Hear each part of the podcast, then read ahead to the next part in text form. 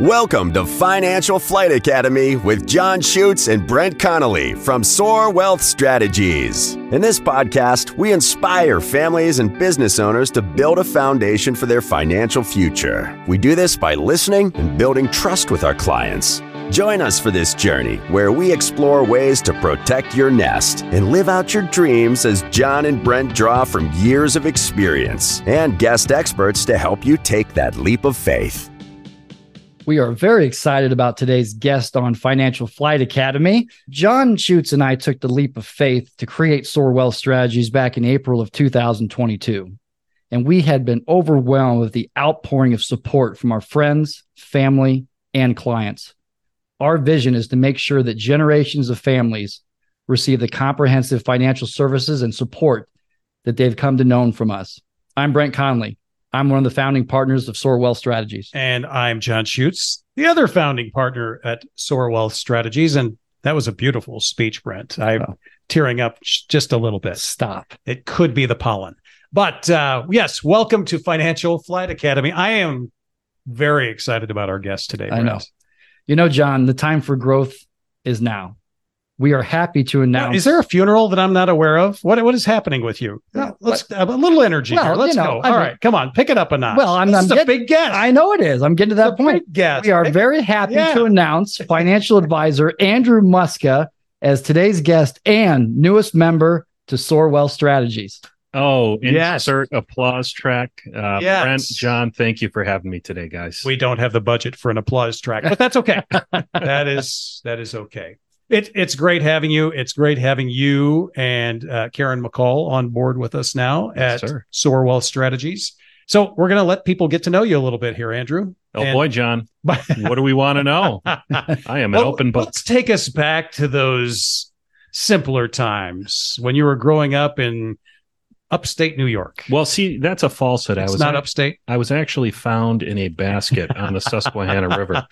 Uh, no, uh, you were right, Jon. I'm not an Omaha native, uh, but after being here for about 18 years, I think it's time to start calling myself that. Um, uh, originally from upstate New York, you may not notice an accent, and that's by design. Uh, upstaters don't tend to have one. We don't sound like the city folk. Mm. Uh, grew up in. I'm told you sound a lot like me, and I did grow up here. So there you go. There you so go. We have that nice Midwestern tone in, in the Love it. hills you, of upstate. You fake it well. So from a, a small town uh, called Binghamton, it, it's known for a few things. You know, carousel capital of the world, uh, the oh. birthplace of Rod Serling of uh, Twilight Zone fame, uh, and pretty close to the founding town, Endicott, New York, of IBM. So hmm. oh, the town was really known for industry. It was a big industrial town. Okay, for many years. And so, what was the uh, family business?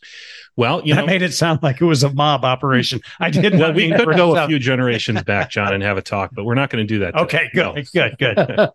so, family business. You know, I grew up in a simple household. I'll start from the beginning. Yeah, I grew up in a multi generational home, immigrant family. Lived in a duplex with downstairs was my great grandmother, really from Italy, my grandmother, and upstairs was my parents and my brother and I simple times, simple folks. I have police officers in the family. My father started off right out of uh, high school, no college education, and he was a custodial arts specialist uh, at a local school. Yeah, yeah. Um, my mother started off in a grocery store as a cashier, and very humble beginnings for the family. Yeah, um, but once they saw that children would be on the way, they realized they needed to make some changes and with some grit and determination, they definitely did it. Mm. And what what was money like growing up for you for you as a child then?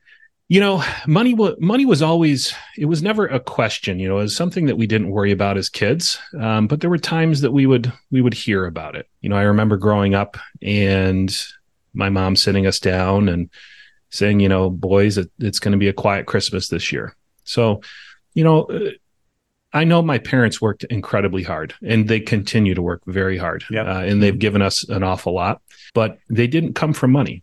So I've had to uh, develop an understanding of money as an outsider. Mm-hmm. And I've really focused my career on that, all my education and everything beyond that. Get mm-hmm. a good understanding of goals. We may be twins, Yeah. separated by multiple years. but- Minus the corn knife. No, I don't want to know. yeah, we're not. Yeah, it's a running theme. Yeah, it's Andrew. a- wait, wait, wait, we Is this for to go- detasseling? Yeah, uh, well, uh, bean walking. Oh, Yes. I've- detasseling, you would use. Well, anyway, Right. that's- Anyway, cares? all right, we're we're moving on. yeah, we're moving on now. so Let's- proving he's from New York. Let, right. us talk about some of those early jobs. And, Yeah. and, you know, obviously you you you got that work ethic from your Oh, folks. yeah. But talk Yeah. about some of those early jobs that Andrew Muska did. All right. So I have to laugh about uh, my my parents still pick on me about this. When I was uh, just getting into my double digits, you know, maybe 11, 12, 13, my dream was to work at CVS Pharmacy. Okay. I don't know if I can say that. I, I'm not a sponsor or anything, but my dream is to work at the local pharmacy. Um, and there was a pharmacy about uh, a mile from the house. And as a kid, I'd either hop on my bike every summer or I'd walk up there and I would ask the manager for a job. And of course, la- child labor laws won't allow an 11, 12 year old to do that in the States. Right. Uh, but eventually at age 16, he said, All right, come on in. We'll have an interview. We'll, we'll do it. And I was tickled pink. I was so happy. I loved that experience. Um, a ton of fun. I loved getting to know people. I got to meet all sorts of folks. Uh, it was in a nice neighborhood. I just love talking to people. I love learning about their stories. And boy, did I have an opportunity to do it there at the pharmacy. Yeah. Eh, What was the best part of the CVS job? Well, I really like to vacuum. Really? I- I did. We've got another job for you then. I, I mean, it, I I was somewhat competitive, so we would actually have uh, we would have races with the vacuum, not who could ride it fastest, but who could finish the store as quick as possible while doing a good job. Uh-huh. Um, but I, what I liked about the pharmacy was just meeting people. I'm a talker. I like to get to know folks. Right. And I had all sorts of folks come right up to the register with me and visit. And boy, I felt like a special, important person. It was, it was wonderful. Mm-hmm. So, what's the story about working at Victoria's Secret Oh, is oh, was this a long tenure? this was not, no, this was, okay. Well, we, we've got some, Number one, there are a lot of men out there wondering Yeah. how you get that job. But go ahead. Well, us. oh, okay. So listen, there's a gap there that we need to fill in. Okay. Uh, All right. not only did I work at CVS, but I also wanted to, you know, find other jobs. So I, I also worked at uh, a, a great clothing store from the Pacific Northwest. I'm not going to name them. Um, loved it there. I got to get a good discount on clothing and Mhm. and look sharp. I thought and help people find uh, what made them feel confident. Uh, and those jobs helped me through college. But while I was up in Rochester, New York, at school, I, was in the mall and I walked past the Victoria's Secret on my way back from Eddie Bauer. Excuse me, Eddie Bauer. yeah. Uh, and I said, maybe, maybe, just maybe, if I apply here, they're going to hire me, and this is going to change all of my. This is going to change my luck. oh my goodness. And What luck are we talking Yeah. about? so I I walked in, and again, I had no fear. I walked right in, and I said, "I'm looking for a job." And they interviewed me on the spot, walked me out into the center court of the mall. And I remember the manager looked at me and said, "You know, you're going to be great. You're going to wear a, a nice black chunky turtleneck." Nice, sleek. Well, it was me that was chunky. The turtleneck was normal. Nice black slacks Oh And- you're gonna eh, you'll be so chic you look amazing and i thought great and she said come in on monday. We'll get you started. Gave me a time.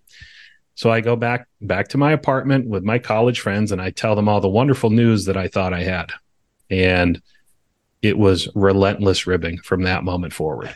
I was harassed abused bombarded and Oh. it scared me so much that i couldn't even show up on the first day so really? it technically wasn't even a day, Jon. wow. Mhm. Wow. That's true. Wonder if you felt the same way here. yeah, you're going to stick around, right? Well, the harassment has already begun. Yeah. That's not true. we will edit that part out. Anyway, Andrew, that's a great story. It- Well, yeah. Thank you. Well, it just it goes to show that you know i- if you don't ask the question, the answer is no. this is correct. If you know if you ask Mhm. the question, the answer could be yes or no. So True. you got the yes. And, and then you said no. I said no.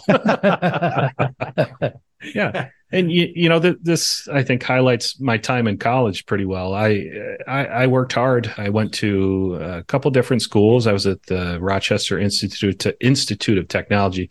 You have to have a 1400 on the SAT just to say that name. Uh, that's a joke.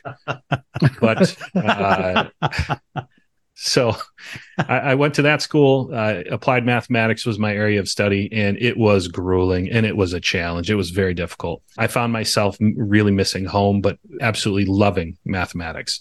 So I took a step back. I took a step back from education just for a real short period of time, maybe three months, um, and stepped back in at the community college and then state school level, uh, where I continued my education in mathematics. And after completing my associate's degree and continued work at the state school. Uh, I was able to get a bachelor of science in mathematics. It's my passion.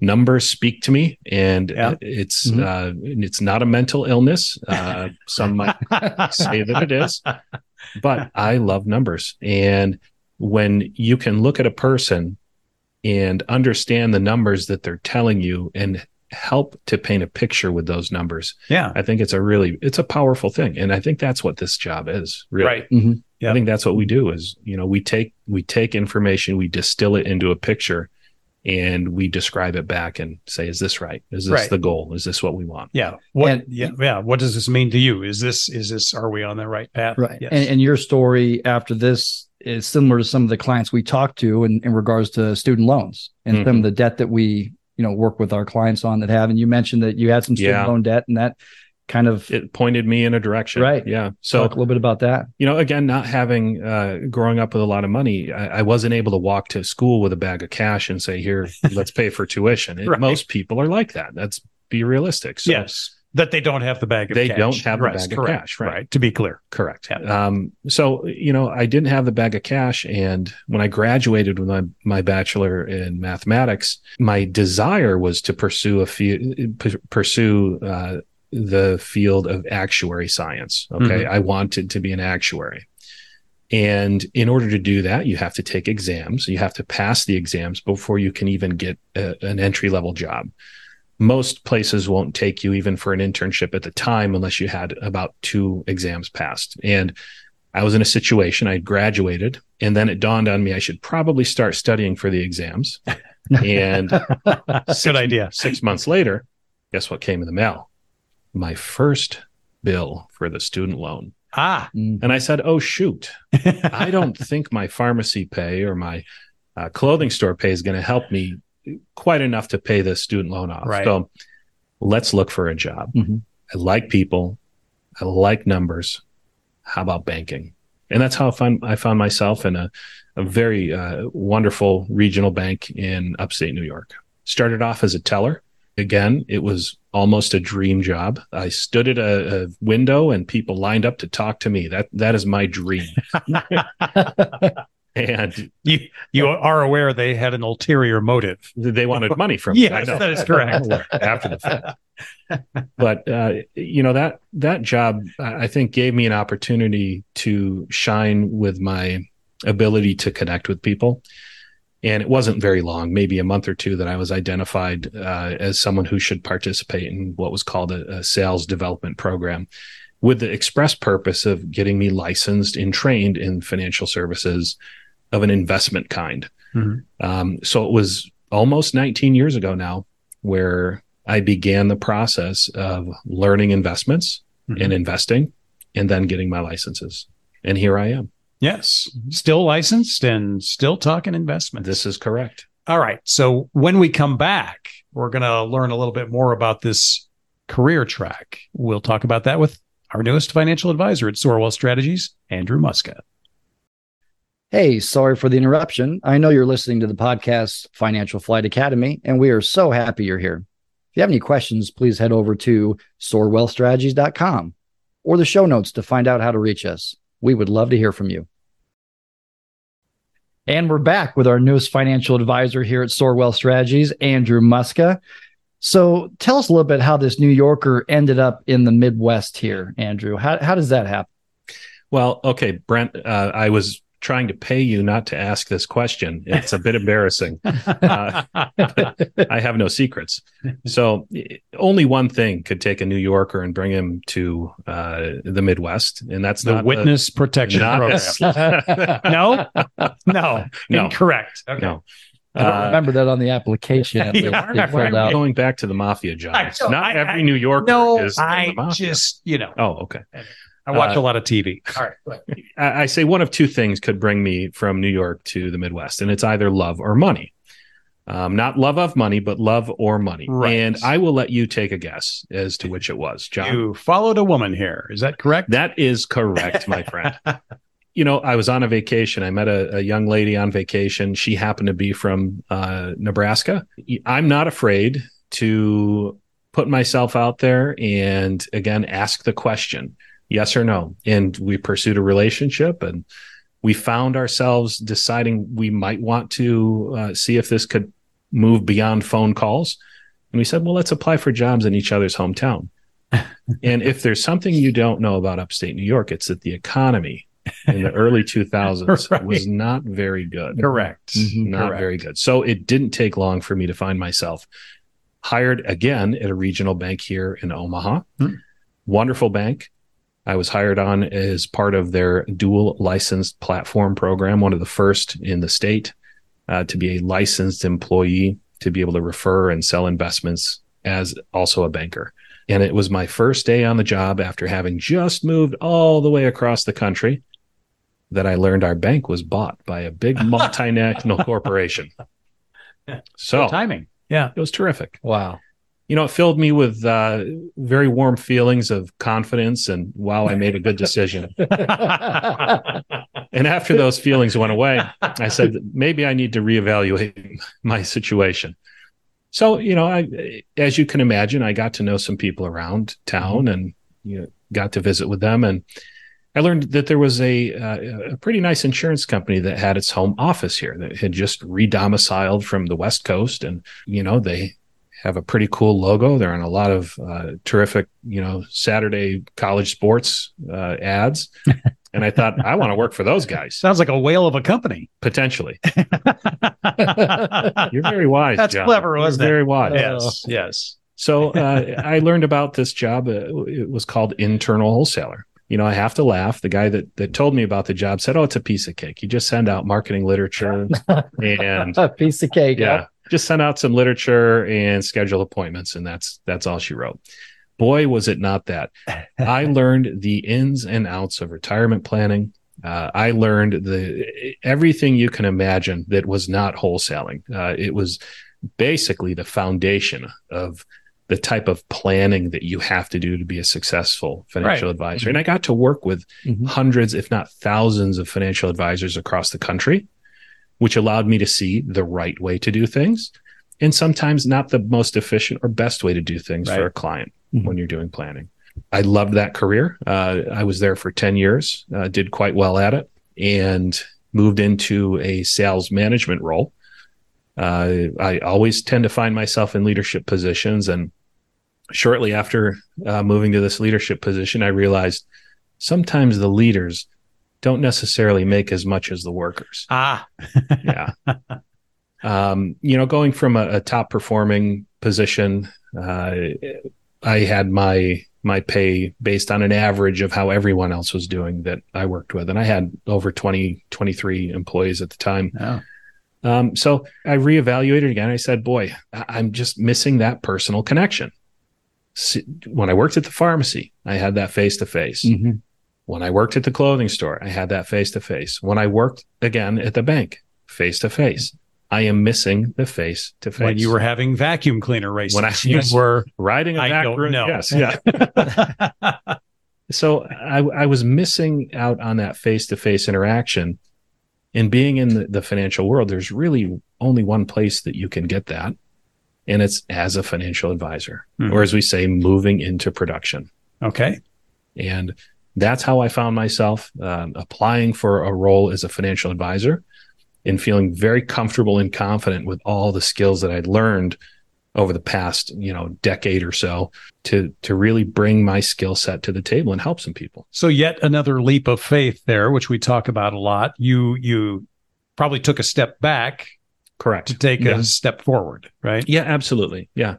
Yeah, it was a big question mark, you know. Um, when you become a financial advisor, uh, things aren't handed to you. You you must build. Correct. Right? You have to build. and that was going to be my question. What was the number one thing that you felt was most challenging as you became an advisor? The hardest thing was having the confidence to think it's going to be okay. Not necessarily in the markets, because you know we're professionals. We see what the markets do. Right. We know that over time it's going to be okay.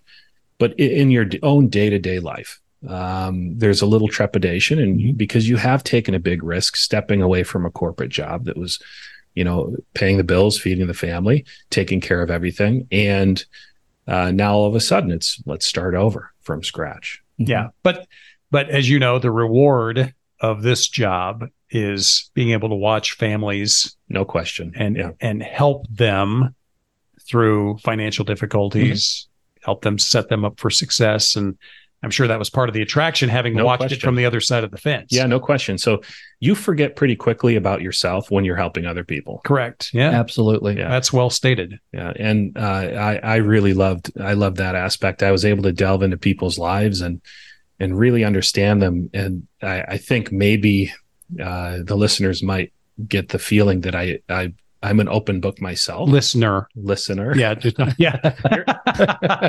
Your well, if you listen again, Jon. Yeah. If you listen to it, it yeah, listeners. Right. Sure. Okay. Let's go. Put well, a in there. Yeah. So when I listen to it later, I'll probably agree with myself that.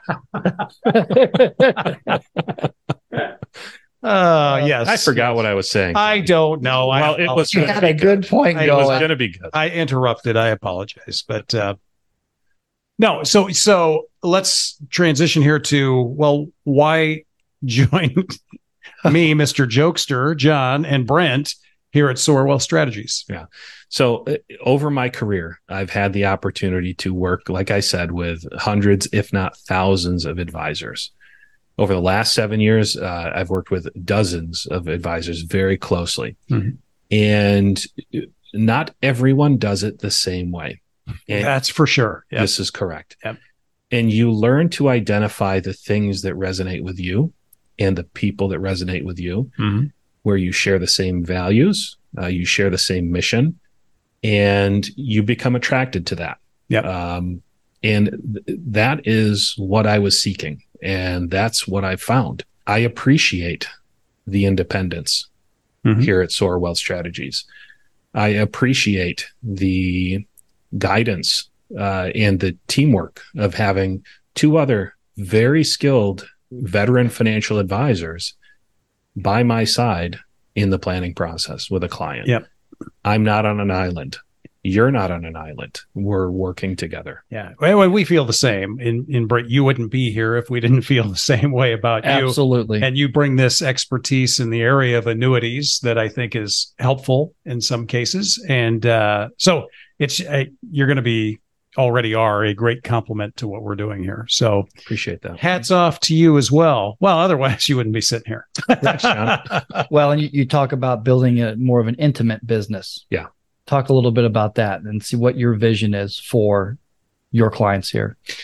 Yeah. I mean, sometimes things can feel like a cookie cutter. You might end up only being able to offer three suits to a client, let's say. okay. Okay. If they want a suit, you might only have three choices. Well, maybe the a suit isn't appropriate for this family that you're working with. Maybe uh, the color blue clashes with all of them. Maybe, and I'm going back to my clothing days. Uh, your haberdasher, you know, my haberdashery years. Very nice. And yeah, maybe I know words. A slim fitting suit isn't right for the dad. Like it wouldn't be right for me.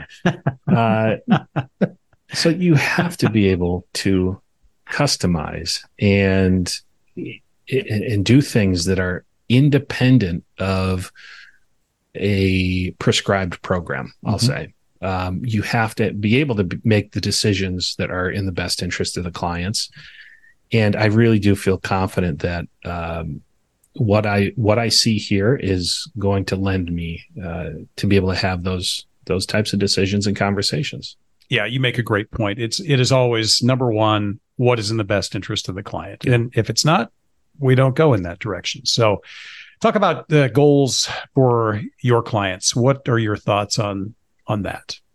Goals for my clients? Yes. Uh, what do you mean, Jon?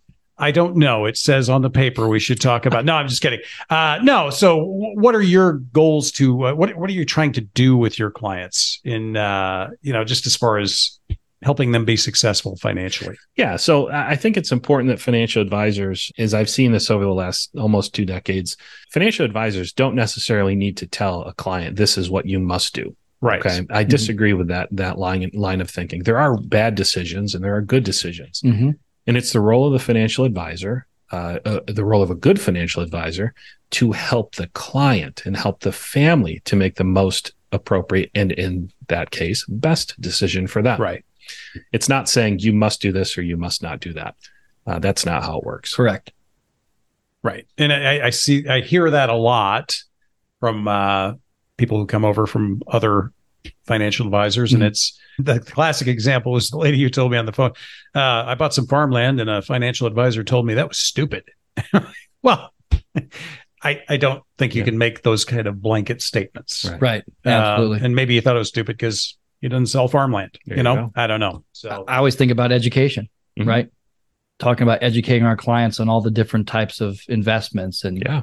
you know, and how the different tax purposes come in. And, you know, education is a big theme here at SOAR. Yeah. I think that the the best client is an informed client. Well, Andrew, I'm telling you, this was, uh, you know, despite the tepid introduction that Brent gave you, oh um, my goodness. I was expecting a little more game show uh, feel to it, but that's all right. No, I, we appreciate you being here with us at Sorwell Strategies. Uh, strategies. and uh, I swear I don't drink at all. Uh, but that Thank sounded like it sounded a little like Foster Brooks for people who remember who that was. Uh, but no, uh, we appreciate you being on Financial Flight Academy as well, and um, you know, glad you're getting settled here with us and helping families that you work with here.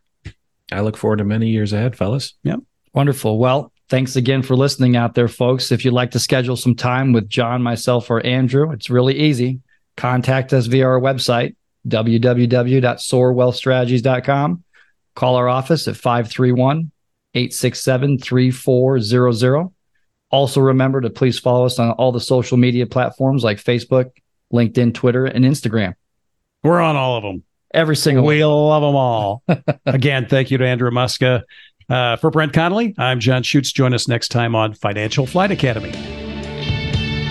Thank you for listening to the Financial Flight Academy podcast. Click the follow button to be notified when new episodes become available. Visit our website at soarwealthstrategies.com or give us a call at 531 867 3400. And don't forget to click the follow button to be notified when new episodes become available. The information covered and posted represents the views and opinions of the guest and does not necessarily represent the views or opinions of SOAR Wealth Strategies. The content has been made available for informational and educational purposes only. The content is not intended to be substitute for professional investing advice. Always seek the advice of your financial advisor or other qualified financial service providers with any questions you may have regarding your investment planning. Securities and advisory services offered through Commonwealth Financial Network, member FINRA SIPC, a registered investment advisor.